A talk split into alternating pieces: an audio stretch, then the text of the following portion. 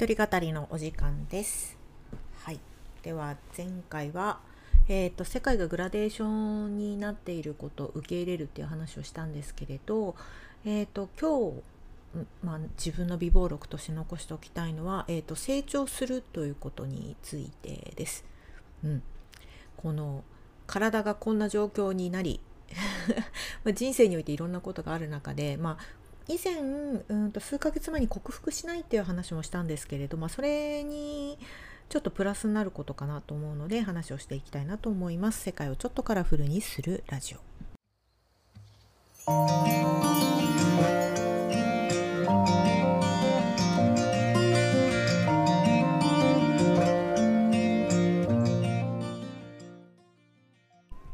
でねここ数ヶ月私はもう本が読めない読めないみたいな話をずっとしているんですけれどえーっとそうですねここ1ヶ月ぐらいはやっとちょっとずつ読めるかなと。うんえー、とただ読む量が明らかに減っているのはまあ間違いないしで不思議なんだけれどなんだろう読みたい本がちょっと作家さんとかが変わってきてるかなっていうなんだろうな以前だったらあの本読めない時って私すごくそのなんだろうな。前から読み慣れている本で自分のことをこうトレーニングするんですよ。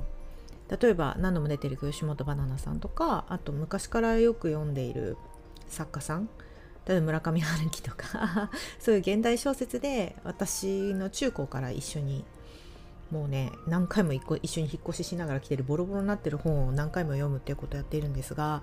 まあ、今回のこのシーズンの時は、まあ、もちろんそれもふと手に取りつつ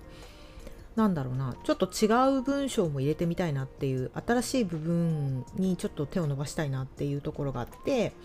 えーと、毎月1人ずつぐらいもう今まで触れてなかった作家さんとかを読んでみたりしてます。えっと、古典ラジオのコミュニティの中で毎月雑草的読書会っていうものをやっていて現代小説でなおかつ今まで触れたことがない、えっと、作家さんもしくは読んだことのない本をみんなで読み合わせをするっていう企画をやっているんですけれど、えっと、それにプラスアルファしたみたいな感じでまた一人見つけてやったりとかしているんですよね。うん、で、えーとまあ、今回のテーマ成長ということなんですけれど、えーと、私が今までその成長としてイメージしてることって例えば自分のありたい姿とかなりたい理想の姿みたいなのがあって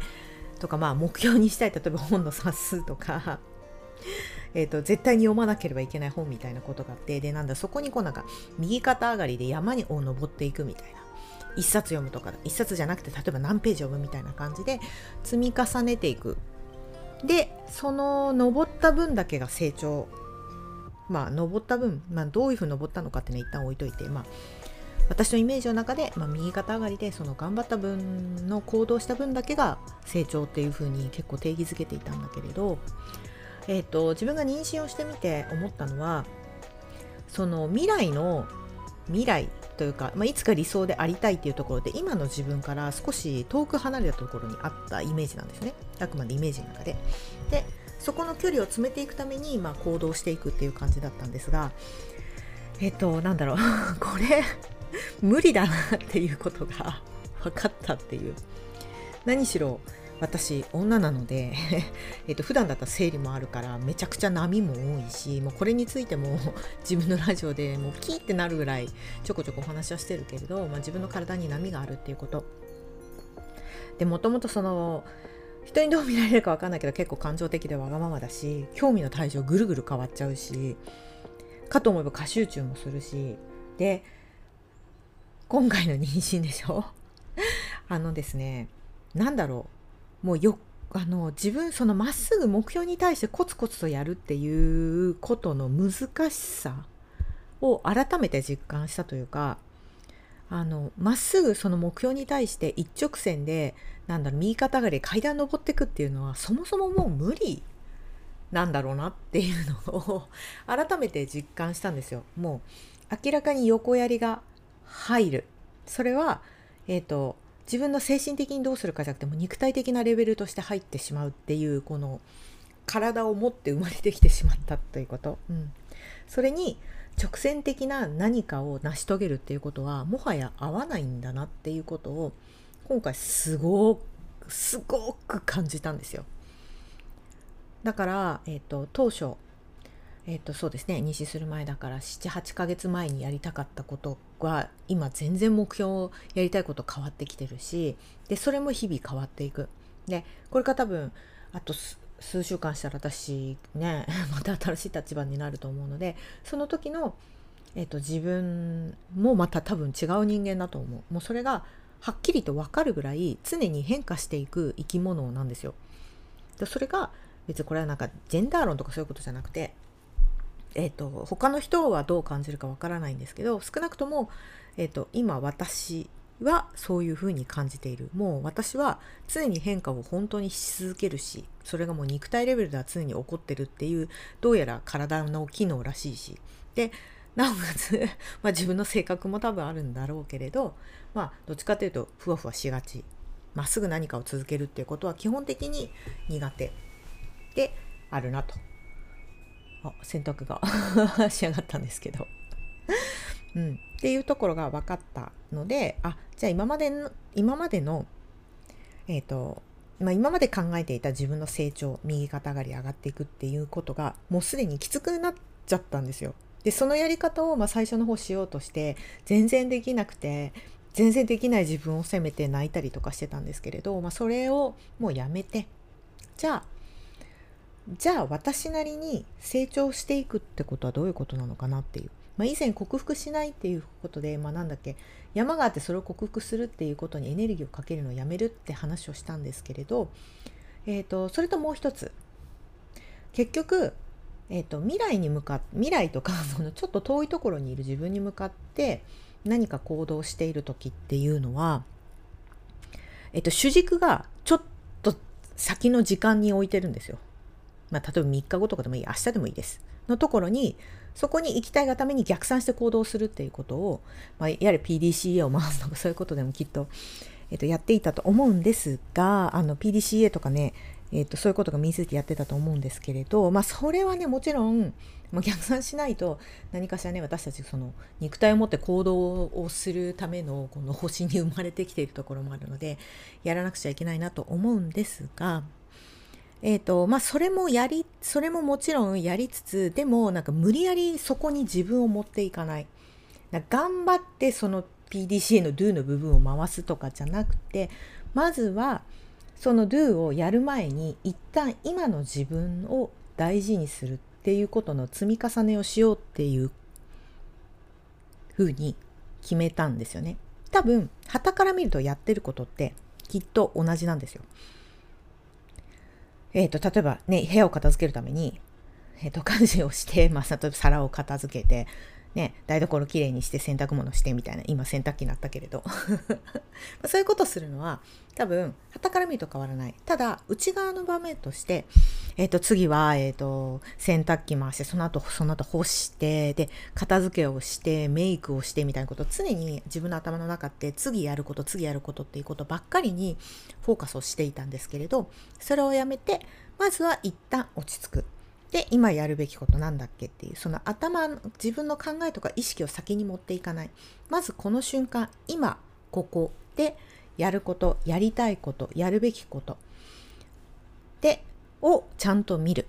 でそれが今の自分の心と体の状態と一致してるのかを確認しながら進めていくっていうものすごくスローペースに変えようってその積み重ねることを成長っていうふうに変えたんですよね。これすごく説明するの難しいなってあくまで自分の感覚的な話ではあるんですけれどもう一回言うと今までは未来のことを考えて未来のありたい姿のところに達成するための自分を積み重ねを積み重ねるというかまあのために今やってるっていうようなこの未来からの逆算型だったんですけれど、まあ、もちろんやりたいことはあるしそこにもちろん、えーと、意識あの目標は置いておくんだけれど行動する意識とかについては本当に今だけ。で、今、例えばやりたくない、いや、ちょっと待って、皿洗いとかやりたくないわっていうふうに思ってるけど、いや、でも皿洗わないとあの部屋きれいにならないし、だから無理やるやるとかじゃなくて、お皿や今洗いたくないわと思った時に、なんで今私やりたくないのかなっていうので、逆にどういうことだったら今だったらやれると思うっていうふうに、常に自分との対話を積み重ねながらやっていくこと。うん、そうすると、えっと、何が変わるかっていうとやっぱ充実感が全然違う。なんだっけ to do list をバーッと書いてそれをこう消していくことに結構喜びを感じていたんだけれどそうではなくてその to do の do をやっているこの今をちゃんと味わってみてで自分の中で一つ一つ納得感を出しながらやっていくっていう方向にシフトしたんですよね。でそれってこれからさらにね子供が生まれたりしたら大変なんじゃないのっていうふうに思ったりもしたし実際言われたこともあるんだけれど例えばそうだったとしても私は自分の軸に戻ってこないときっと最終的に自分の外側のせいにしちゃうなと思うんですよね。例えば子供がとか、えね、子供の時起きてくれないからとかご飯食べてくれないからとかっていうことじゃなくて、まあ、それは当たり前に起こってしまう状況。ね。でこういうことって例えばどんなことでも起こると思うね明日地震が起こるかもしれないし台風がやってくるかもしれないしそういうのことの環境のせいにして私ができないわとかもう成長できないわっていうことじゃなくて例えば子供が ご飯食べれないとかものすごい私自身がイライラするようなことがあったとしても今この瞬間だけだったら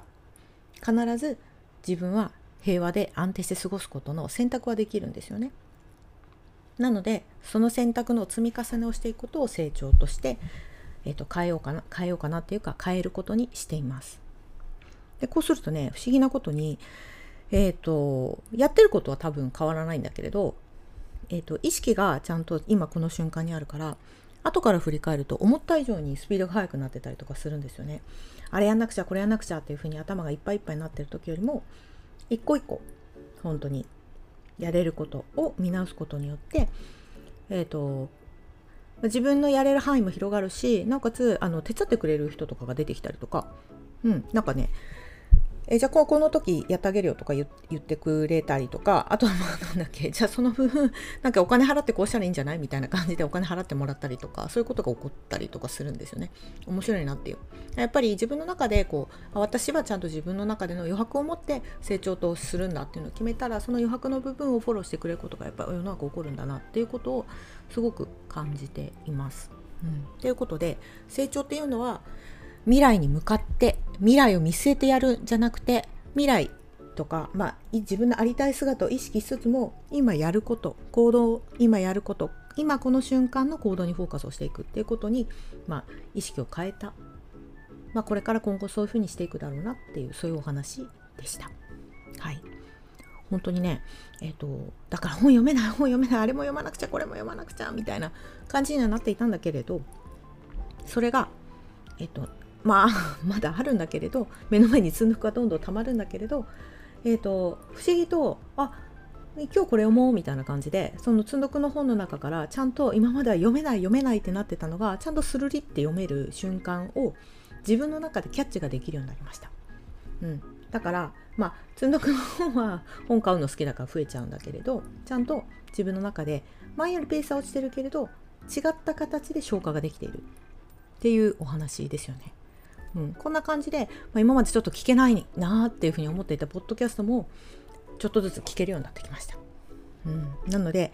今までとは違う自分であるっていうことでそれに合わせて自分のやり方とか考え方とか価値観とか自分の持ってる設定みたいなものをちょっとずつ変えていくのって大事なんだなっていうお話になりました。はい。というところで本日はここまで。お相手は沙織でした。